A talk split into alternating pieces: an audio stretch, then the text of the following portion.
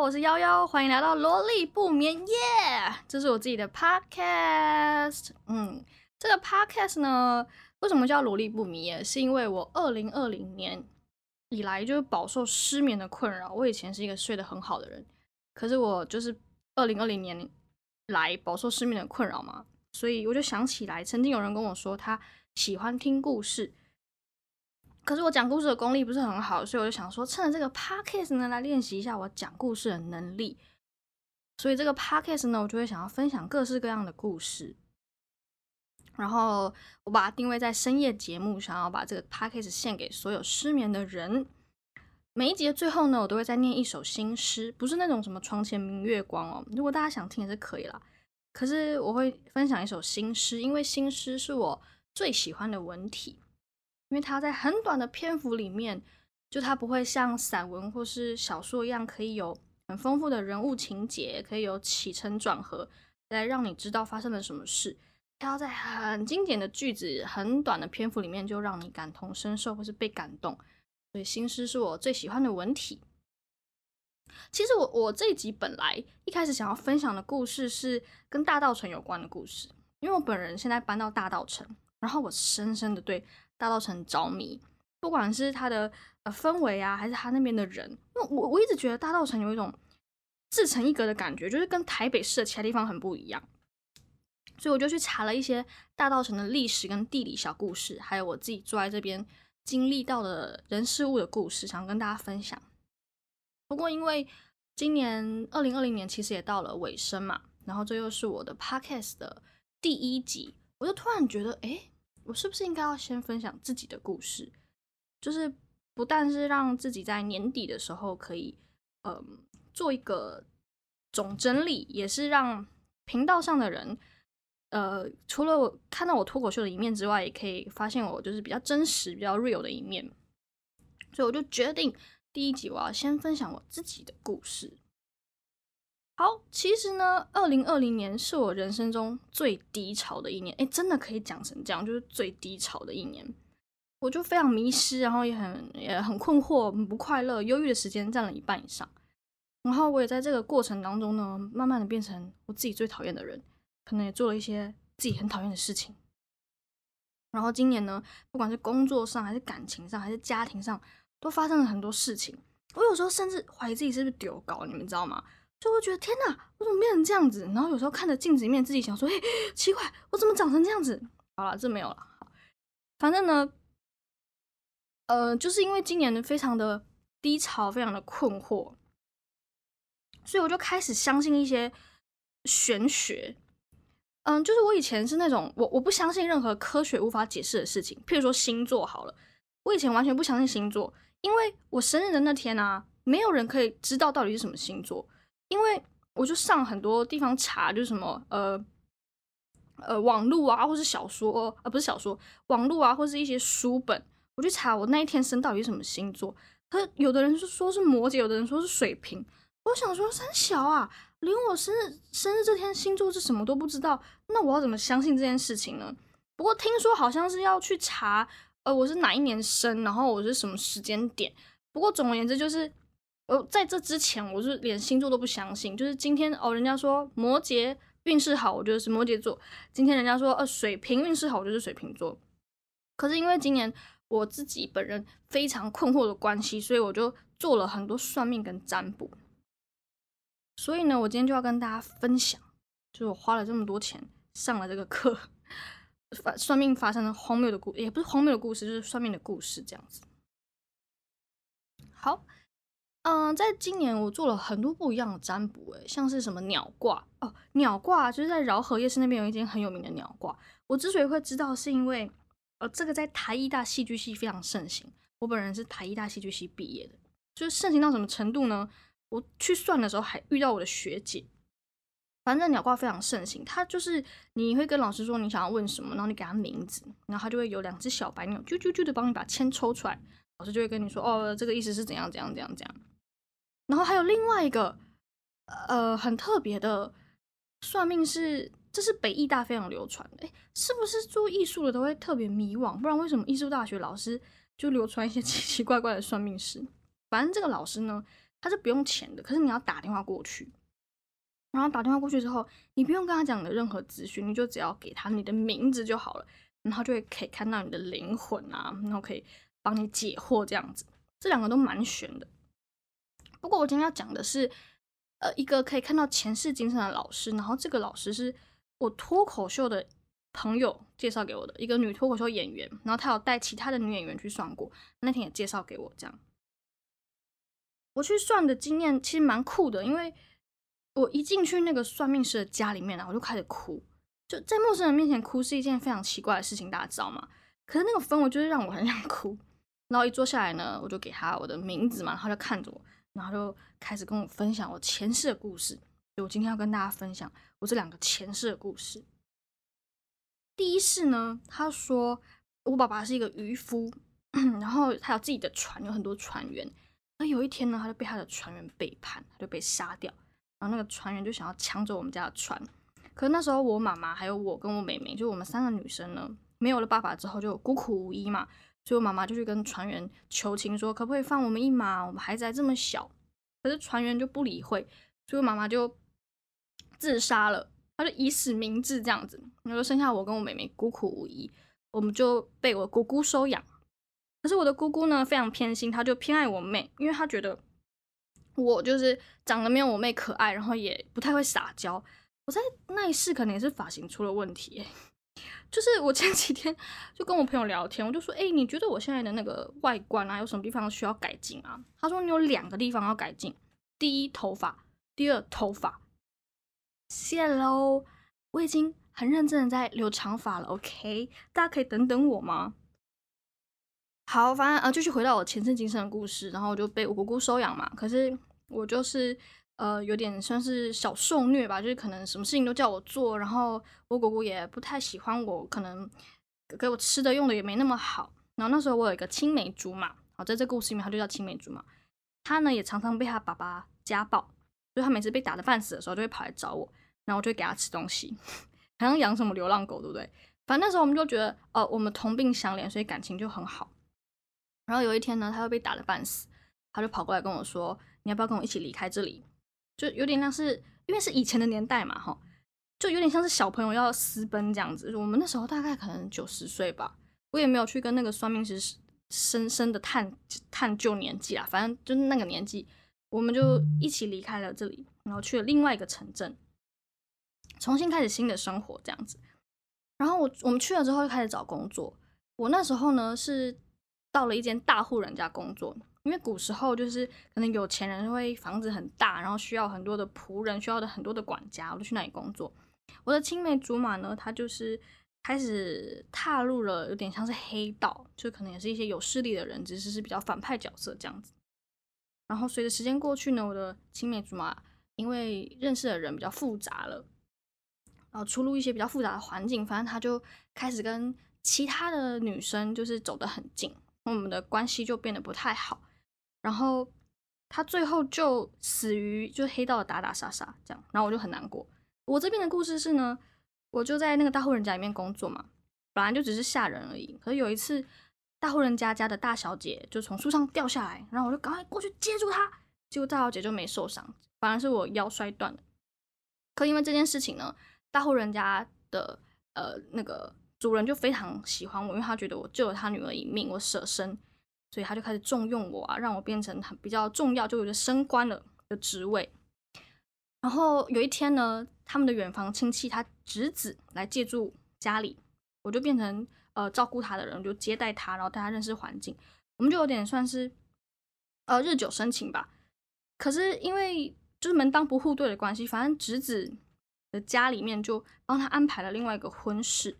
然后那个侄子就可能问我说要不要当他的小老婆这样，反正呢我就跟着这个侄子回到他家里面。可是他的大老婆非常讨厌我，就视我为眼中钉，然后就做了很多设计我的事情，我最后就名声变得很不好，然后我就自杀了。各位，我自杀了。好，第二世呢，第二世的故事是我跟我妈妈相依为命。怎么都那么惨啊！我也想当什么大小姐或者什么大户人家，我也想要当从树上摔下来的人接住我的那个，为什么我这么惨啊？反正呢，第二次我就跟我妈相依为命。然后有一天呢，我妈就在外面认识一个大叔，那个大叔可能是什么商人，就是一个很神秘的人物，就是他很有钱。然后他就突然间一直来我们家照顾我。我本来一直觉得那个大叔的目标可能是我妈，他可能喜欢我妈，就后来才发现那个大叔的目标居然是我。我hello， 以前恋童癖也太多了吧。反正在我15、16岁的时候，我就嫁给这个大叔，然后那个大叔就让我去学什么琴棋书画很多才艺啊，然后学唱歌学跳舞，然后把我打扮得漂漂亮亮的。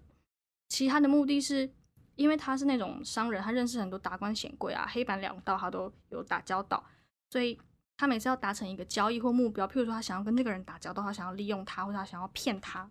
他就会叫我去勾引他，就有点类似什么上海滩的情节。总而言之，我就是男人的棋子就对了。然后我其实也过得很痛苦嘛。然后那个大叔后来也娶了很多，就他找了很多这样子的年轻女生去达成他的目标。所以我也觉得这一辈子啊都是被人利用的，所以我也自杀了。我这2次都是自杀的耶，大家。那个算命师讲到这边呢，他就握着我的肩膀跟我说：“你这一世一定要好好生活。”我想说，我前2世的抗压性也太低了吧！我先发表一个不自杀声明，我这辈子是不会自杀的。可是我觉得我很有可能会出意外死掉，因为我就是大概每2年就会出1次大意外，之后呢再整理起来跟大家分享这些荒谬的故事，就有很多濒死经验这样子。可听到这边呢，其实有一个非常神奇的事情是，我前阵子一直做一个梦，就是我跟一个人是青梅竹嘛，那个人是真实生活在我的生命里面的人，我们是青梅竹嘛这样。然后他后来就那个故事那个梦的背景就是日本的江户时代，就他留了一个武士头，然后我也就是一副江户时代女生的样子。然后我们是青梅竹嘛，他后来也是加入黑道打打杀杀死掉，然后我很难过这样。这个故事跟那个老师分享给我的前世今生的故事其实有点不谋而合，就让我有点讶异，就让我觉得哇哦，就是有一些什么命运还是缘分的事情，可能真的是科学无法解释的这样子。然后他也点出了很多我的性格上的问题。他就说因为可能我前2世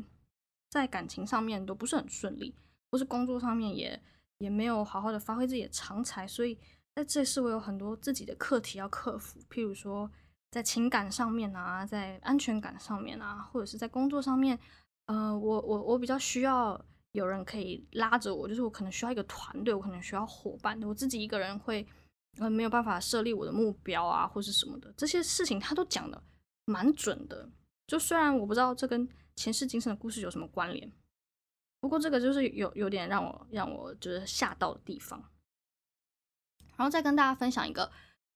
我有一个脱口秀演员的朋友，其实因为我觉得啊，好，我先讲这个脱口秀演员的故事好了，我们就叫他 M， 因为一直讲脱口秀演员这个词很老口，你知道吗？我们就叫他 M。 我这个朋友 M 呢，他最近也是非常忧郁，所以他有去看心理咨商师。然后心理咨商师就问他说：“你觉得是从什么时候开始让你这么在意别人的掌声，这么在意别人的肯定？”他就说是从他开始做喜剧之后变成这样子，这个状况越来越严重。我就发现可能在这个行业里面的人，因为我们的确就是靠着别人的掌声，别人的笑声，然后来得到成就感。可是有的时候这种状况太过的时候，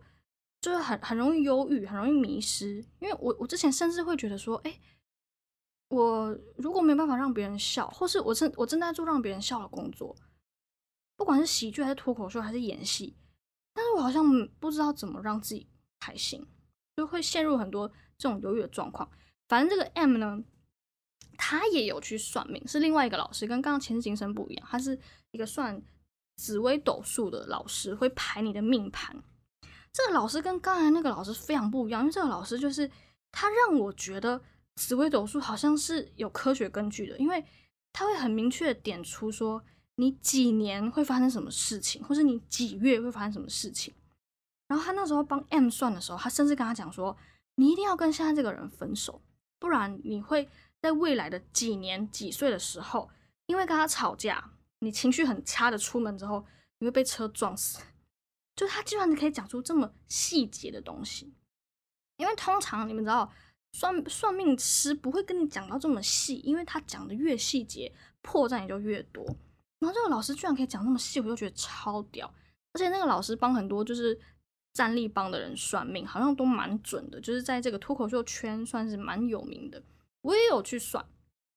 不过因为那个老师没有跟我讲这么多，像什么被车撞死这种戏剧化的故事呢，所以我就不在这边做太多的分享。只是我想要跟大家讲一件事情，就是今年下来我做了这么多什么占卜啊，什么算命啊，其实我现在已经不会想要再去做这些事情了，因为我觉得这都是一个投射，就是你一定是在你状况很不好的时候，就是很迷惘的时候才会想要去问这些事情嘛。所以其实他要怎么说是他的事，你要怎么解读是你的事。然后我觉得你要成为怎么样的人，你要过怎么样的生活，还是掌握在你自己手上。虽然说有一些什么缘分或命运的事情，可能真的冥冥之中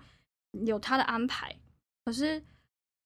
就是说真的，我们要怎么做，我觉得还是掌握在自己手上啦。虽然人迷惘的时候，我觉得我现在可以体会到为什么有一些人在经历了很重大的打击之后会开始有信仰，会开始求神拜佛。其实我是真的可以体会，就整个2020年这样下来，我觉得就是伤害了很多人嘛，然后也伤害了自己，我失去了很多。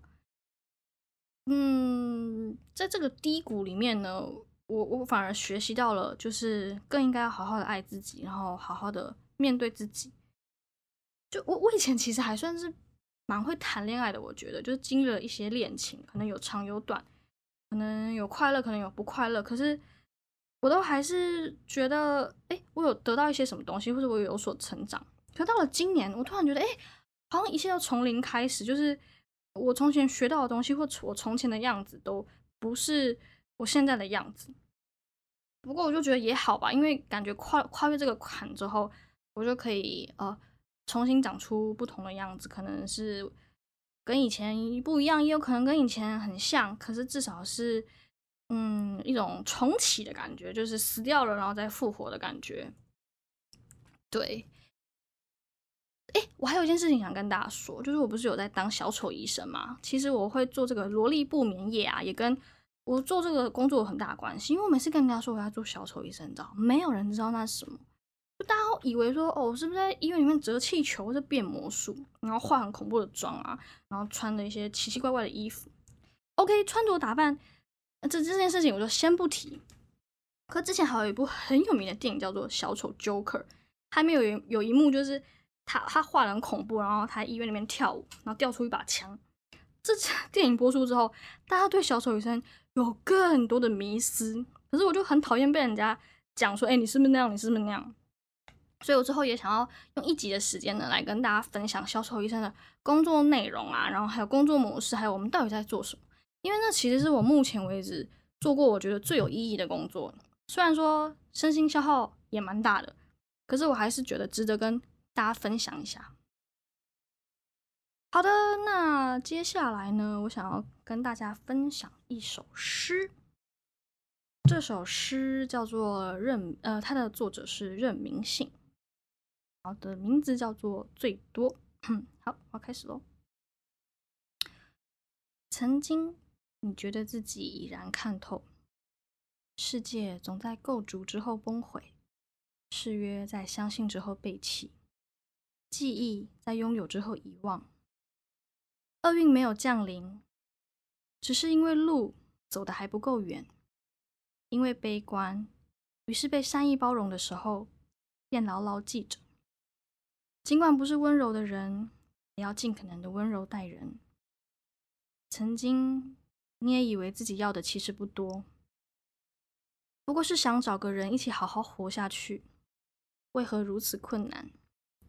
经过这些年颠沛的感情生活，才知道找到一个人和好好活下去是两件事。大多时候你连一件都做不好，两个都想要已经是一个人所能要的最多。很浪漫吧，各位。我刚刚有提到说我以前还蛮会谈恋爱的嘛，可是其实今年发生了这么多事情之后呢，我突然间理解到，就是什么叫做找到一个人跟好好活下去是两件事呢？就是你一定要先照顾好自己，你一定要先知道自己是谁，你才有办法去爱另外一个人。那最近这段期间呢，我也正在学习怎么好好一个人生活，像是我发现整理房间、改造房间会让自己蛮疗愈的。譬如说，你就改一下你的家具摆设啊，然后改一下你家里的颜色，或者是我也蛮喜欢去河边骑脚踏车的啊，去运动，然后去看看书，就是做一些可以跟自己相处，然后好好爱自己的事情。好啦，虽然这集的 vibe 是这样子，可是就是之后还是想跟大家分享很多有趣的事情啊，譬如说我也很喜欢一些跟巧合有关的啊，灵异啊，或是悬疑啊，或是好笑的啊，荒谬的啊。因为我本质上还是在做喜剧的嘛，所以有的时候看事情的观点会跟大家有点不太一样。那如果可以借由分享这些故事呢，陪伴每一个观众睡觉前的这段时光，或是睡不着的时光的话，我会觉得非常的开心。那不瞒大家说，光是第一集我已经录3次了，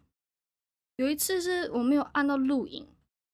我本来想说就放一张我的截图，可是听了一下内容之后又觉得我好像有漏掉点什么没有讲。可录到第3次我突然觉得为什么时间一次比一次短啊，我到底又漏了什么没讲。我必须要跟大家说，一个人录 podcast 其实蛮辛苦的。我突然很怀念之前跟依晨一起主持小芝麻的异想世界的时候，就有人丢接是真的比较顺。不过也包括我在学习一个人生活这件事情，那我现在也在学习一个人录 podcast， 一个人对着麦克风试图把我想要表达的事情传达出来。所以呢，我觉得这是一个进步。好，我要给自己一个鼓励。好啊，而且大家应该有发现音质变很好吧？我消失的这段时间啊，还是有做一点改变的，你们听听看这个音质。虽然我这期间一定有敲到桌子，或是有一些什么奇怪的气音啊，或是什么吞口水的声音，不过应该跟之前小芝麻的时候比起来，才刚讲完就打一个嗝，小芝麻的时候比起来好多了。好，那今天呢大概就讲到这里，我也是算是很 real 的跟大家分享一下。反正我就是有今年我就饱受自信心不足跟安全感啊，还有就是整个人很混乱这些事情的影响。不过希望呢，我在接下来的一年，在接下来的时间可以好好的改变，好好的长大，然后也可以再做更多的喜剧给大家。跟大家分享一下，我下个月11月会去参加脱口秀大赛，就是如果有人还没买票想来看的话，可以来看。然后12月也有校报蚂蚁的演出跟这个专场还不知道能不能透露，不过我会参与一个专场的制作，就是11月、12月有比较多的演出。因为我9月、10月都蛮消沉的，所以没有什么讲脱口秀啊。9月是不是有地狱梗？还是8月啊？反正呢，就是沉寂了一段时间之后呢，希望接下来2个月在演出上面可以看到大家，然后也希望大家可以期待我下一集的 podcast。我自己录了之后，我发现我超多就是习惯性讲的冗言赘字，像什么然后啊、之后啊、这样啊什么的，我希望可以一集一集的慢慢改进，然后也希望在设备上面可以不要再出差错了。那就这样咯，谢谢大家收听《萝莉不眠夜》，我们下期再见，拜拜。